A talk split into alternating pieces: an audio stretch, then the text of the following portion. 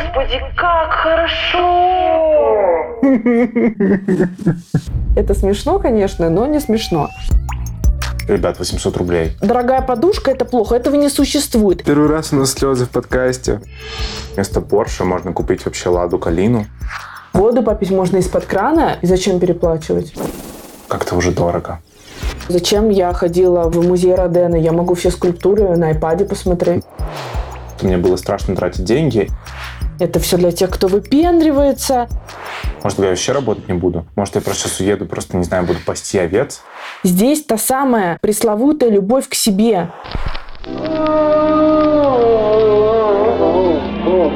Может, я сам урод тоже. Всем привет, это подкаст Dark Side. С вами, как всегда, Владимир Никандров, креативный директор. И Екатерина Кузина, психотерапевт. И мы сегодня находимся в отеле в трех часах езды от Тбилиси. И, собственно, мы приехали сюда для того, чтобы записать для вас много выпусков подкастов и а, новые различные курсы и материалы от нас, которые, надеюсь, будут поддерживать вас в какой-то определенный период жизни или, или с определенным запросом. Очень хотим сделать красиво, ценностно, классно. И в вопросе красоты нам бы очень хотелось сегодня зайти на тему надбавочной стоимости, ценности и вопроса переплачивания за какие-то определенные ценности, за определенную красоту. Если попроще все это сказать, история в том, что буквально несколько дней назад, мы когда еще были с Вовой в Париже, мы планировали эту поездку, которая у нас сейчас осуществилась, смотрели э, чьи-то истории, и там было следующее что вот какая красота, какие горы, какой отель, но зачем переплачивать, можно вообще снять там дом в деревне и, собственно говоря, нормально себя чувствовать, к чему вообще вот эти вот выплаты. И родилась идея поговорить на тему того, за что мы платим. И вообще имеет смысл там платить за воду в стеклянной бутылке, которая дороже, платить за продукты в более дорогом супермаркете. Например, в Москве это особенно, кстати, четко делится, в каком супермаркете ты покупаешь продукты. Mm-hmm. Вот имеет это смысл или нет. Mm-hmm. В Париж можно съездить и пожить у подружки, и не платить за отель. Вот такие истории хотим разобрать и немножко подискутировать на тему переплат. Да? Почему многих это возмущает, почему кто-то готов переплачивать, почему кого-то это триггерит, почему нас лично триггерит то, когда люди пытаются обесценить нечто более дорогое и так далее. Вот об этом хочется сегодня поговорить. И реально так получилось, так совпало, что мы приехали именно в тот отель, в то место. Мы приехали в Румсказбеги, да, то есть, чтобы вам было немножечко понятно, кто здесь не был. Это очень красивое место. Здесь гора Казбек, очень красивый вид за окном.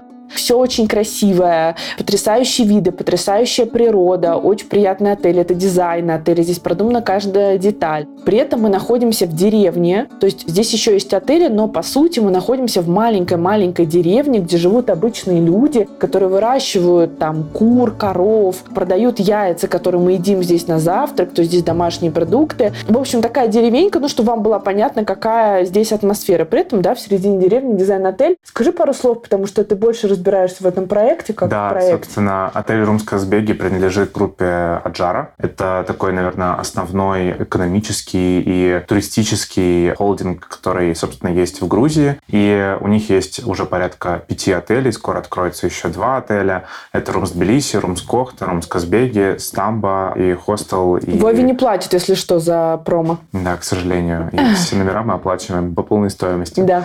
В общем, на самом деле у них есть огромное количество разных проектов. Еще это агрокультурный комплекс очень большой, который называется Удабна. И находится, собственно, в деревне Удабна, где они выращивают кур. Если рассмотреть туристическую Грузию, то она довольно примитивна и проста в вопросе отелей, в вопросе быта, в вопросе, в принципе, какого-то сервиса, поскольку Грузия — это все-таки страна постсоветского пространства. Тут только все начинает развиваться. Только все начинает развиваться.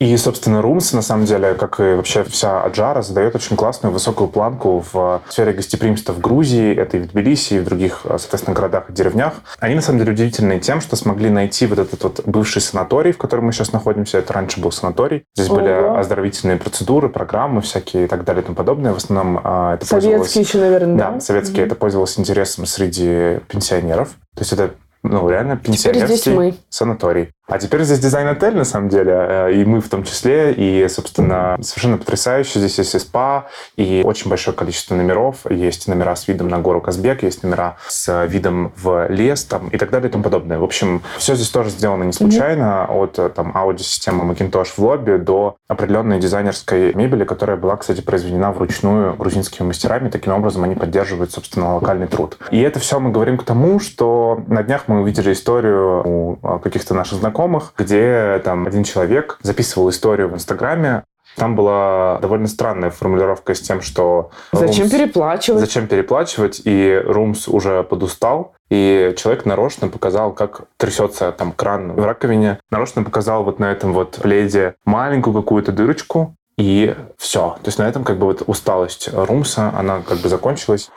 Для нас это было немножко странно, потому что, во-первых, это просто говорит о том, что человек не изучил там как минимум историю отеля, а как максимум, мне кажется, не прочувствовал вообще в принципе весь вайп Грузии, потому что в Грузии нет ничего идеального и никогда не было. Если вы приедете в Тбилиси или в любое другое там село, город и так далее, вы увидите, что, в принципе, весь город похож больше скорее на какие-то очень красивые руины, развалины. Состарен здесь а, есть такая да, тематическая. Да, да, нежели чем на какой-то идеально вылизанный Дубай, например. То есть это угу. определенный культурный слой, определенная визуальная как бы концепция, история, которая вот из, возможно, даже каких-то недоработок, недоделанности и вот недодетализированности переросла в фишку, фишку Грузии, потому что мы ее любим такой, какой она, какой она есть, и ну как бы очень сильно в это все верим. То есть человек с одной стороны, сказал, что там, а зачем нужно переплачивать за румс, если можно с таким же видом снять отель в 4 раза дешевле. С другой стороны, он еще и как бы в принципе не понял вайба Грузии, не понял, что этот отель, например, построен в 2012 году. Сейчас здесь идет реставрация и реновация, кстати. И нам вот здесь во всех номерах, простите, лежит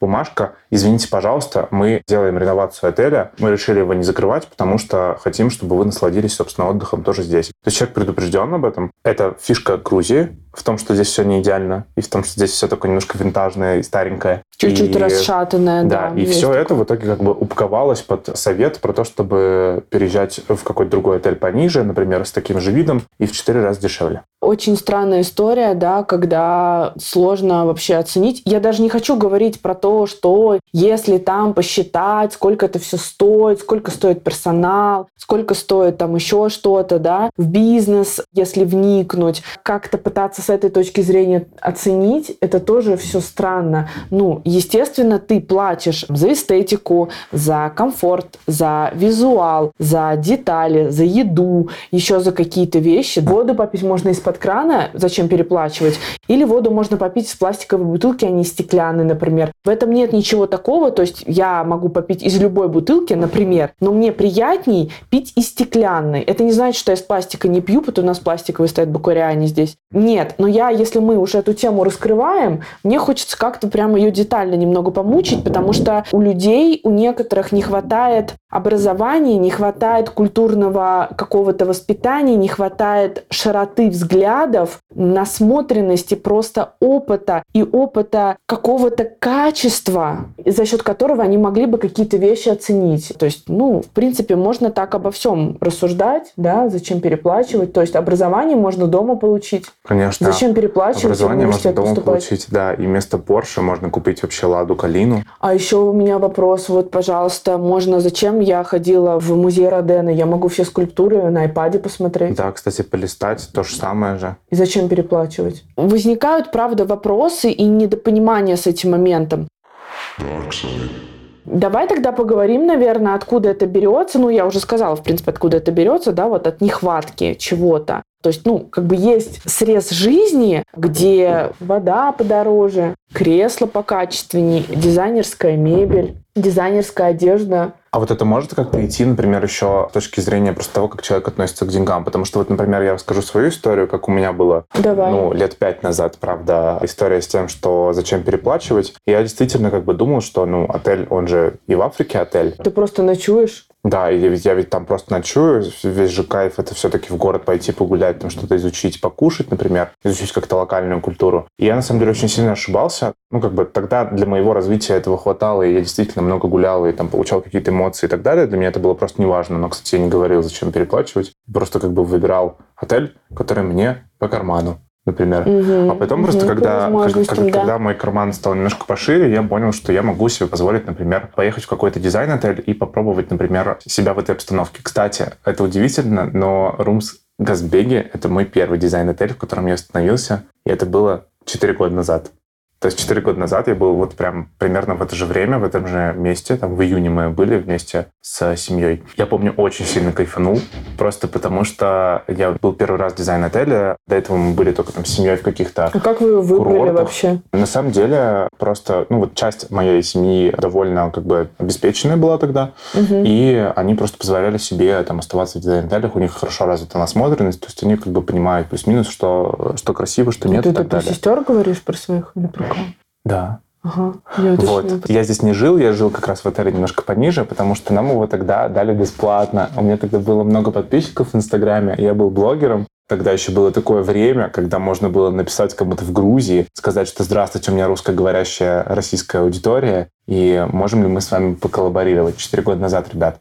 В общем, вот, я жил немножко пониже, приходил сюда, и я тогда просто фотографировал абсолютно каждую деталь. Я смотрел на вид, вот с такой вот просто челюстью раскрытой. Я плавал в бассейне, я слушал эту какую-то красивую пчеловую музыку, пил воду с лимоном, кушал какую-то вкусную еду, и это было что-то невероятное. И тогда я понял, что как бы, ну, вот оно другое качество жизни, вот оно другое отношение вообще, в принципе, к деталям, к себе, сквозь вот это вот новое качество жизни. Вот он какой-то такой совершенно другой уровень, на котором так приятно, комфортно, тепло, спокойно. И вот, я не знаю, чувствуется очень много качества в этом во всем. То есть Это про и- гедонизм на да, самом деле. да, да, сто процентов. И вот для меня, наверное, вот первый мой такой опыт соприкосновения с этим был вот через это. Но я возвращаюсь к моему вопросу. То есть откуда это берется? Потому что мне кажется, что помимо того, что ты вот в первое сказала, еще важно там обсудить, например, пункт с тем, что у кого-то денег было немного в семье, например, или там папа, мама говорили, что давайте лучше будем экономить, и машину купим. У меня вот такие вот родители были как раз. Это тоже влияет на Да, вот это да. вот переплачивать? Да, влияет культурный слой и влияет то, какие материальные приоритеты были в семье и на что как бы люди хотели тратить деньги. И стремились они вообще на какой-то более привилегированный уровень заработать, или они этот уровень просто дискредитировали, потому что самое простое, что можно сделать, простите, это обосрать, например, это все. Безусловно. Это все пафосно, это все зачем это нужно, это все для тех, кто выпендривается и так далее. Вообще все гораздо проще, надо быть проще, жить аскетично и так далее. По сути, можно жить аскетично, мы тут не против, э, пожалуйста, да. Мы скорее тут хотим высказаться на тему, кто пытается обесценить вот этот вот именно высокий материальный аспект, так скажем. То есть я не очень за, когда вот это пытаются постоянно дискредитировать, трогать, возмущаться на тему людей, которые покупают дорогие бренды, можно же проще. То есть вот это возмущает. А причины культурные, культурная развитость, она и в том, чтобы понимать, что есть разные слои в жизни. И давайте так, Две большие разницы. Стоять, смотреть на Мону Лизу, когда у тебя затекли ноги и болит спина,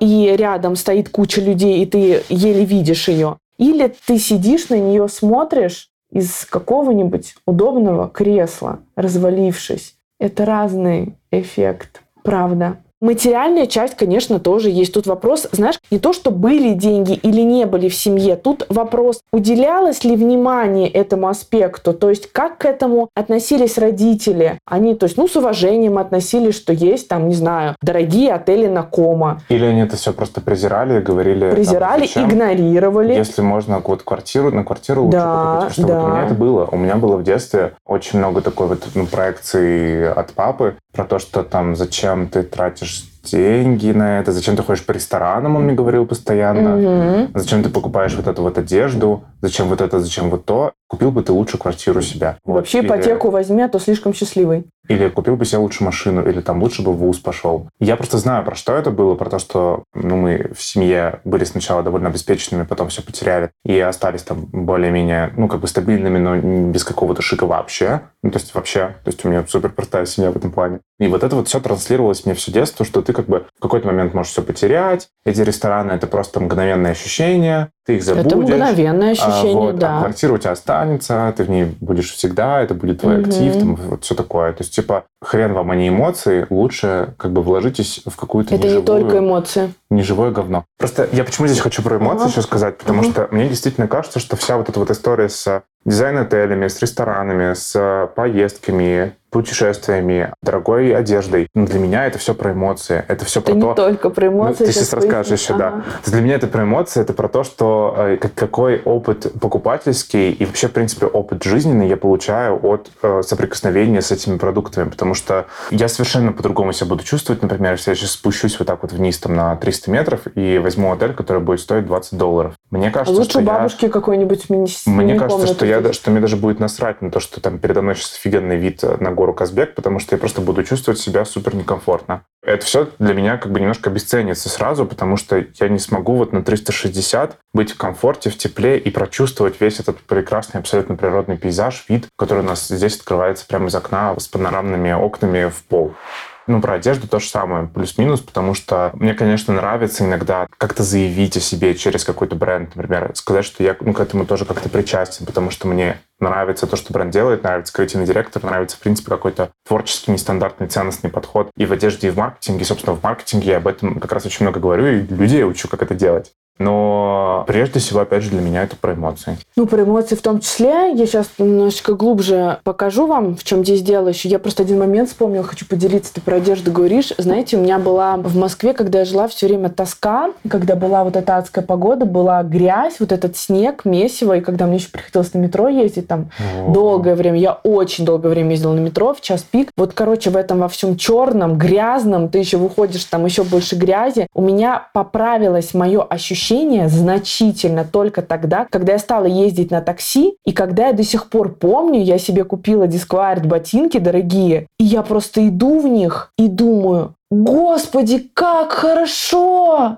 Просто грязь, месиво, я на них смотрю, они такие крутые, они такие... У меня прям даже физически, мне прям хорошо было, я прям этот комфорт почувствовала. Лунные ботинки у Кати есть офигительные просто, мне кажется, прям- Они еще весят до хрена. Да, я, я уверен, что они еще не очень удобные. Есть такое. Ну, Но, Не самая удобная обувь, но, но при этом ощущение, мне кажется, здесь просто вывозит, конечно, Это все. нереально. Я, знаете, как будто меня вот как-то... У меня еще пуховик, по-моему, какой-то дорогой тогда был. Я как будто такая укутанная, и мне так хорошо, мне как будто забота какая-то. Вот я зачем это описываю? Потому что здесь не только эмоциональный аспект, здесь та самая пресловутая любовь к себе. Она через материальное тоже может проявляться. Не только через материальное, но и через материальное тоже, потому что материальное – это часть мира, в котором мы живем. Мы не можем отрицать, нет, типа, деньги – это плохо, нет, вот дорогая подушка – это плохо, этого не существует. Это есть, нравится вам это или нет, можете вы себе это позволить или нет, это есть. И знаешь, кстати, часто э, человек может отпустить эту тему, когда он уже что-то из этого попробовал, насладился, открыл это, привык, понял, что там, да, вот этот кусок есть, но дальше там копать некуда, и, допустим, от этого отказался. Мгм. Это я очень понимаю. А история, когда отказался сразу, даже еще не попробовав, часто у меня вызывает сомнения, потому Я- что это на обесценивании считаю- часто Да, я построено. считаю, что это полная наебка, если честно, потому что... Таких есть- людей знаешь, да? Да, знаю, очень. Ну и в семье тоже знаю Ага. таких людей. Прям на живом опыте могу, прям вот представляю сейчас этого человека. В общем, да, то есть, когда не пробуешь, знаешь, там очень много интереса в ту сторону идет, но как будто бы ты как бы сам не смог это себе вот как-то достичь этого попробовать, поэтому Да. вместо того, чтобы пытаться дальше достичь, чтобы это попробовать, ты просто идешь в отрицалово, засираешь, и более того, засираешь это действие, то есть обесцениваешь его в своем мозге для самого себя, а потом начинаешь обсирать всех людей, которые к этому действию имеют какое-то а, какую-то причастность. Да. Я еще хочу, знаешь, тот важный психологический момент сказать про игнор. Потому что вот когда человек э, что-то критикует, да, мы тут объяснили, что он просто не может это взять, не может себе позволить э, и так далее. А бывает еще позиция игнорирования, когда я делаю вид, что этого не существует. То есть я как бы соглашаюсь, я рассказываю. Я съездила на Миконос два года назад. Там дорого стоит все. То есть они, там, когда вообще ты въезжаешь в этот аэропорт, они там тебе говорят, добро пожаловать, здесь даже за воздух придется платить. Это смешно, конечно, но не смешно. То есть ты платишь просто за уровень. Просто там все дороже в разы. Мне понравилось тратить деньги, которые я заработала. Мне понравились люди, которые приезжают тратить деньги. Мне понравилось их отношение к деньгам. Мне захотелось еще больше. В общем, как-то у меня такие впечатления были. Вообще было приятно. Приятная еда. Очень все такие красивые. Наряды, магазины.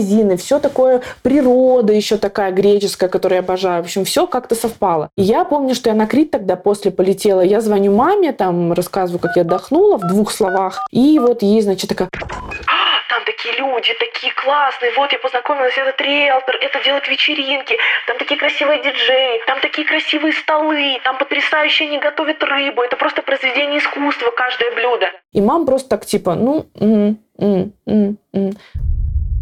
Вот такая реакция была. Ну, игнорирование, по сути. То есть она боится к этой теме подступиться. Что чувствую я, которая росла с ней, да, и что чувствует человек, у которого похожая ситуация. Он чувствует напряжение, он чувствует страх, и он чувствует вот эту недосягаемость, когда человек себе даже мысленно, вербально не дает к этому прикоснуться, подискутировать об этом, поговорить, возмутиться, обрадоваться, позавидовать. То есть он туда не идет. И понимаешь, то есть получается, ты не можешь потом сам туда подойти, потому что у тебя стоит блок. Я, То есть да, я, я, пони- хотел сказать. я понимаю, то есть сколько было таких ситуаций у меня до этого в детстве, и как человек всячески дистанцировался. Да. Сто процентов. Есть ог- огромное количество травм касательно ну, этого вопроса. На самом деле, даже одну из них переживал я сам. Просто когда я начал зарабатывать плюс-минус нормальные деньги, мне было их очень страшно тратить. То есть у меня была такая штука, я прорабатываю ее тоже психотерапевтом. Расскажи, потому что это, да. Да, да, есть да, такое. потому что Всё. я все время все откладывал, как раз вот по вот этой вот папиной притче и какому-то вбитому в сознание истории про то, что в один момент у тебя ничего не может стать. Вот обожаю, это да, фольклор такой, типа, поговорка такая. Просто может в один день все не стать. Ну, просто так.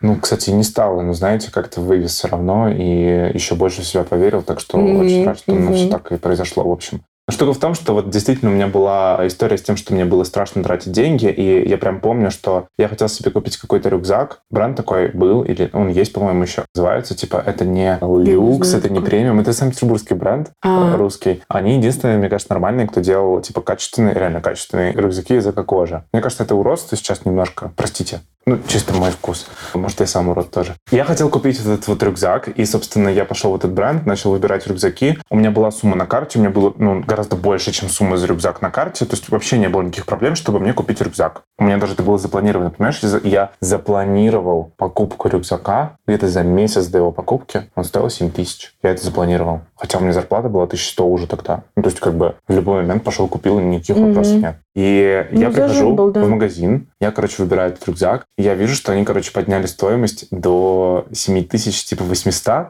И я такой смотрю на рюкзак, я, я давно на него смотрел, я его много раз трогал, я такой хотел его сегодня взять. Потом я смотрю на ценник, вижу, что там 7800, и я такой, типа, блин, как-то уже дорого. Прикинь, я не взял тогда рюкзак. Тебе нужно было вот это ощущение пережить. Ты просто выбрал ощущение, которое привычное. Да, я не выбрал этот рюкзак. Притом оно и- может быть даже неадекватной реальности, то есть не коррелировать, например. Да, и это реально было несовместимо с реальностью, как бы, потому что, ребят, 800 рублей. Даже тогда это было... не- ну, как бы Привычка не- почувствовать себя э, Немного. бедным была тогда сильнее. Да, да, да, да, да. И вот это все превратилось просто в то, что я потом пришел домой без рюкзака, и я такой думаю, блин, что за хрень? Типа, что за фигня? Почему я не могу? В смысле? Как это возможно? Я очень сильно разозлился тогда, я понял, как бы, какого хрена, зачем я тогда вообще работаю? Может, я вообще работать не буду? Может, я просто сейчас уеду, просто, не знаю, буду пасти овец за 200 лари? Вместо того, чтобы пытаться дальше достичь, чтобы это попробовать, ты просто идешь в отрицалово, засираешь, и более того, засираешь это действие, то есть обесцениваешь его в своем мозге для самого себя.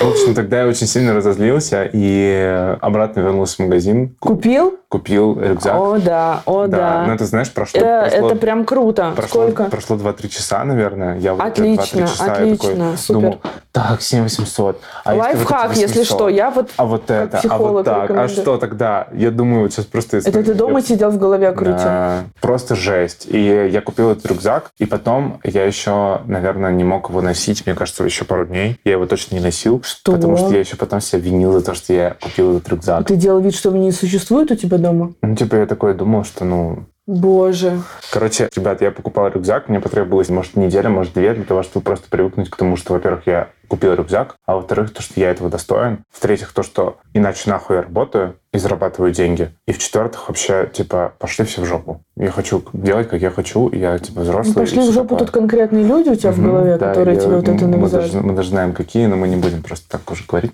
Вот такая вот у меня была история с рюкзаком, и, конечно, она перенеслась потом на огромное количество покупок в будущем, потому что то же самое я испытывал, а потом это все, друзья, переросло в прекрасную штуку, которая заключалась в том, что я, наоборот, перерасходовал. То есть в один прекрасный день потом я понял, что, ага, значит, я могу себе, ну, как бы позволять что-то, покупать что-то. И я такой, как бы, ну, классно, мне прикольно, мне это нравится, у меня что-то что появляется материальное, я прикольно себя чувствую. И я такой, как бы, хм, я хочу еще. И вот это вот я хочу еще потом переросло в то, что я просто скупал очень много всего. У меня была кредитная карта, и я ее израсходовал в ноль. Там был, ну, такой, типа, неплохой кредитный бюджет или как-то кредитный лимит. Я израсходовал это все в ноль, я не успевал зарабатывать, чтобы покрывать расходы. И, в общем, на самом деле, все это переросло просто в то, что у меня была непогашенная кредитная карта очень долго. И я Знаешь, вот... зачем ты это сделал? Я вот так ну, гиперкомпенсировал. Не только. Чтобы опять э, вогнать себя в состояние, где ты чего-то не можешь, то есть где ты должен из серии, чтобы опять вину почувствовать. Little bit психотерапия. Я знаю. Сука, я расплакался. Зато мы сейчас поможем. Очень много кому. Мгм. Ура! Первый раз у нас слезы в подкасте. Да. Обязательно, знаете, я вот видел, как у Надины Стрелец там написано, типа, в таймлайне к ее выпуску, типа, слезы героини. Вот так же Слезы. Вовы, пожалуйста. Не, давайте, Нам- нам давайте слезы героини напишем. тоже. Да. В общем, спасибо большое, да, я все понял. Давай дальше, пожалуйста, скажи что-нибудь.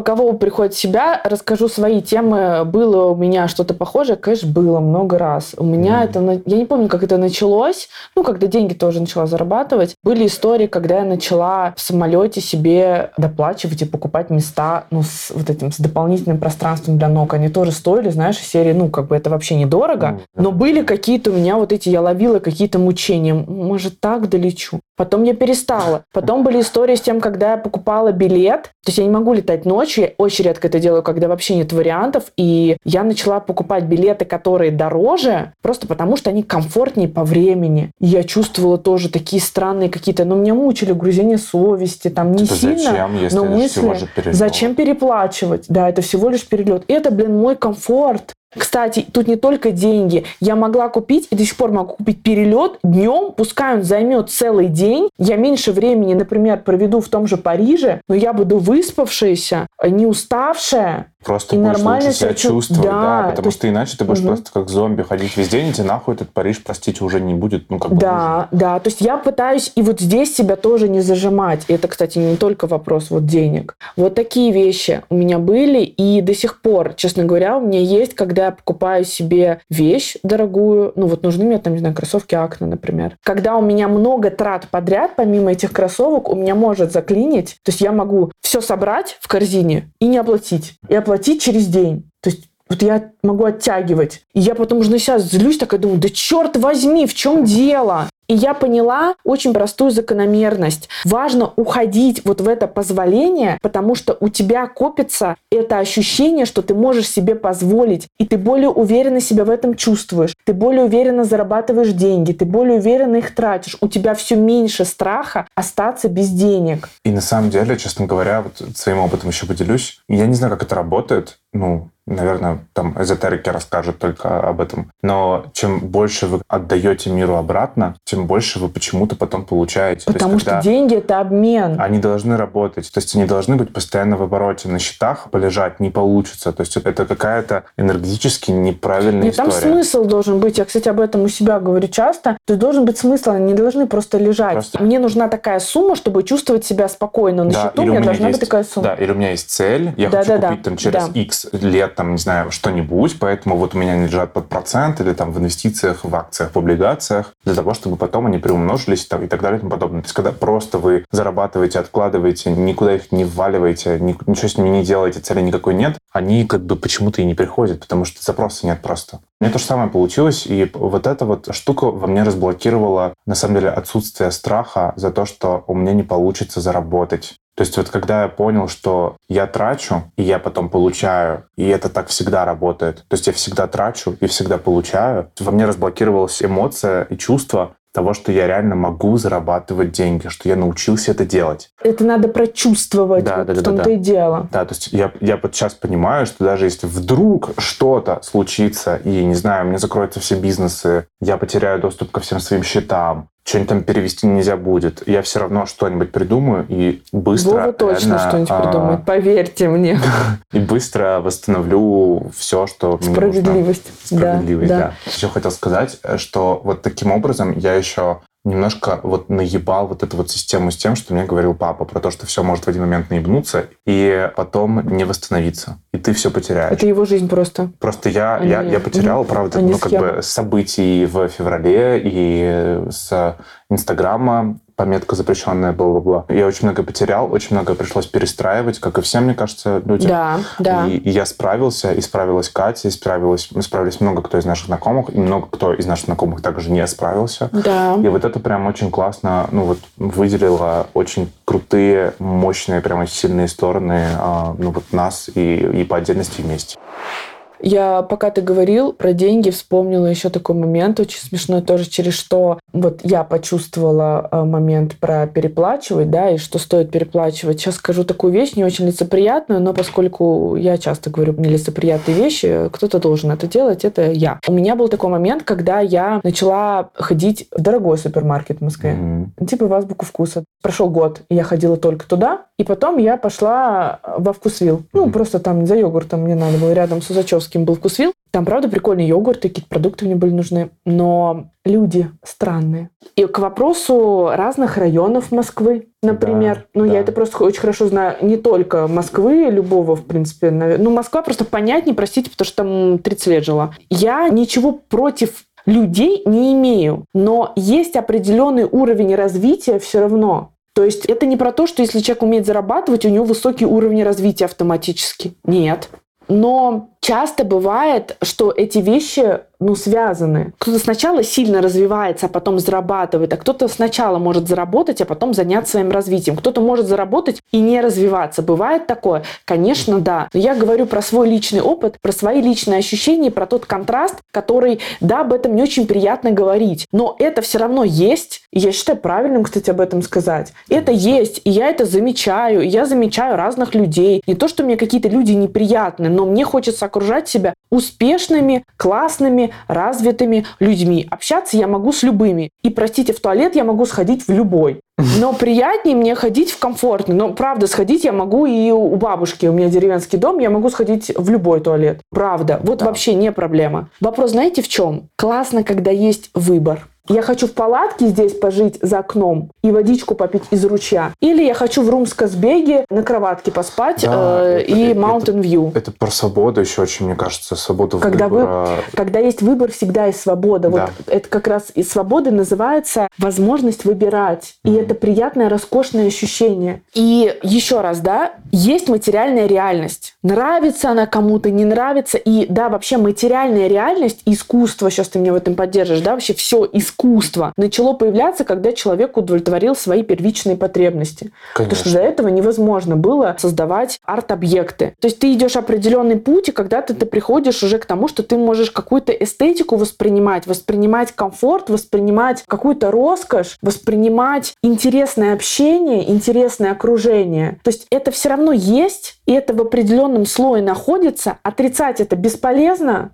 обсирать тоже смысла не имеет. Важно решить, что там для тебя может быть, и попробовать. Отказаться от всего человек имеет право вообще всегда. То есть, да, например, я могу поесть в ресторане, я ем в ресторане и не готовлю, но у меня иногда, особенно когда я в Грецию приезжаю, я ем простую еду. Мне нравится просто йогурт, просто мед, просто орехи туда закинуть. Или мне нравится просто рыба, или просто овощи, без всего, без каких-то соусов, вот без. При этом мы, когда были в Париже, мы ходили мишленовский ресторан, и это особый кайф, когда с тобой вот это поговорили, три часа мы там поели, посмеялись. Часа, Сервис. Мне тоже нравится к этому прикасаться. Я Конечно. себя прикольно чувствую в этом во всем. Абсолютно точно. И, ну, Катя не даст соврать, она видела, как я живу, какие-то мы завтраки готовим, и нам тоже очень нравится, типа, просто сделать простой завтрак, и там, ну, вообще реально за там, 20 минут какие-нибудь яйца, да тоже за 10, йогурт, да, да. А, не знаю, круассан купить э, в ближайшей булочной и на вечер сходить в Мишленский рестик. И мне кажется, в этом как бы и есть ну, смысл где есть выбор, угу. есть абсолютное какое-то ощущение того, что я не только хожу по ресторанам, потому что я должна или должен всегда держать свое лицо, например, перед социумом или там перед самим собой даже. Ну, это просто про ну, какую-то вот жизнь настоящую, реальную, в которой мы живем сейчас. И, и мне кажется, это классно. Ну, то есть вот, вот в этом и есть для меня, например, свобода. Dark side.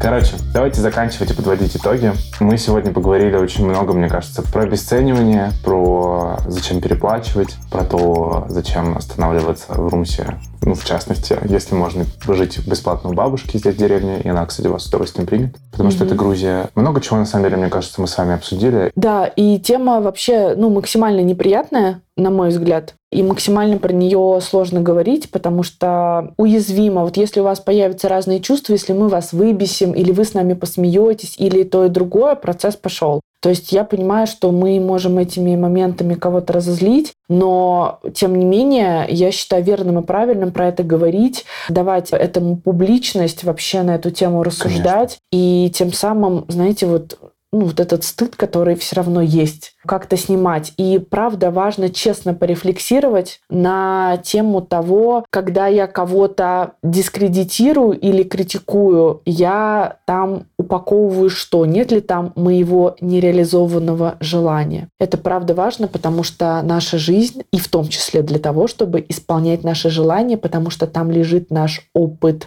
и опыт разочарования там может э, лежать, и опыт очарования, и туда все равно важно ходить и не отрицать, да, и материальный пласт, конечно же, тоже.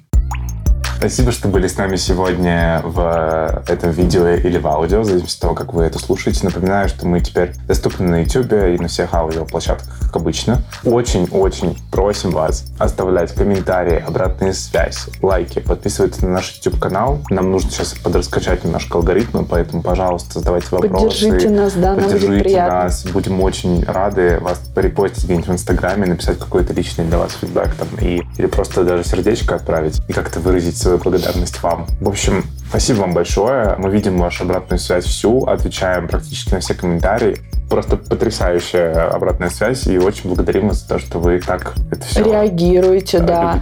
да. И пишите, пожалуйста, какие-то доп. темы именно здесь в комментариях, да, потому что, возможно, мы что-то возьмем, нам интересно и ваши запросы разбирать. Конечно. Поэтому, если что-то срезонирует, родится какой-то там еще вопрос дополнительный, или что-то нужно будет э, рассмотреть тщательнее, пишите, пожалуйста, мы правда обращаем на это внимание, и спасибо вам за просмотры, да, и за обратную связь. Спасибо. Пока. Пока-пока. Пока.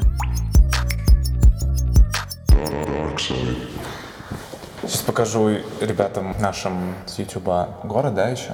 Ну вот, собственно, у нас примерно вот такой вот вид из окна. И вот эти вот э, облака, это, это облака или туман? Что это такое, Катя? Туман, туман.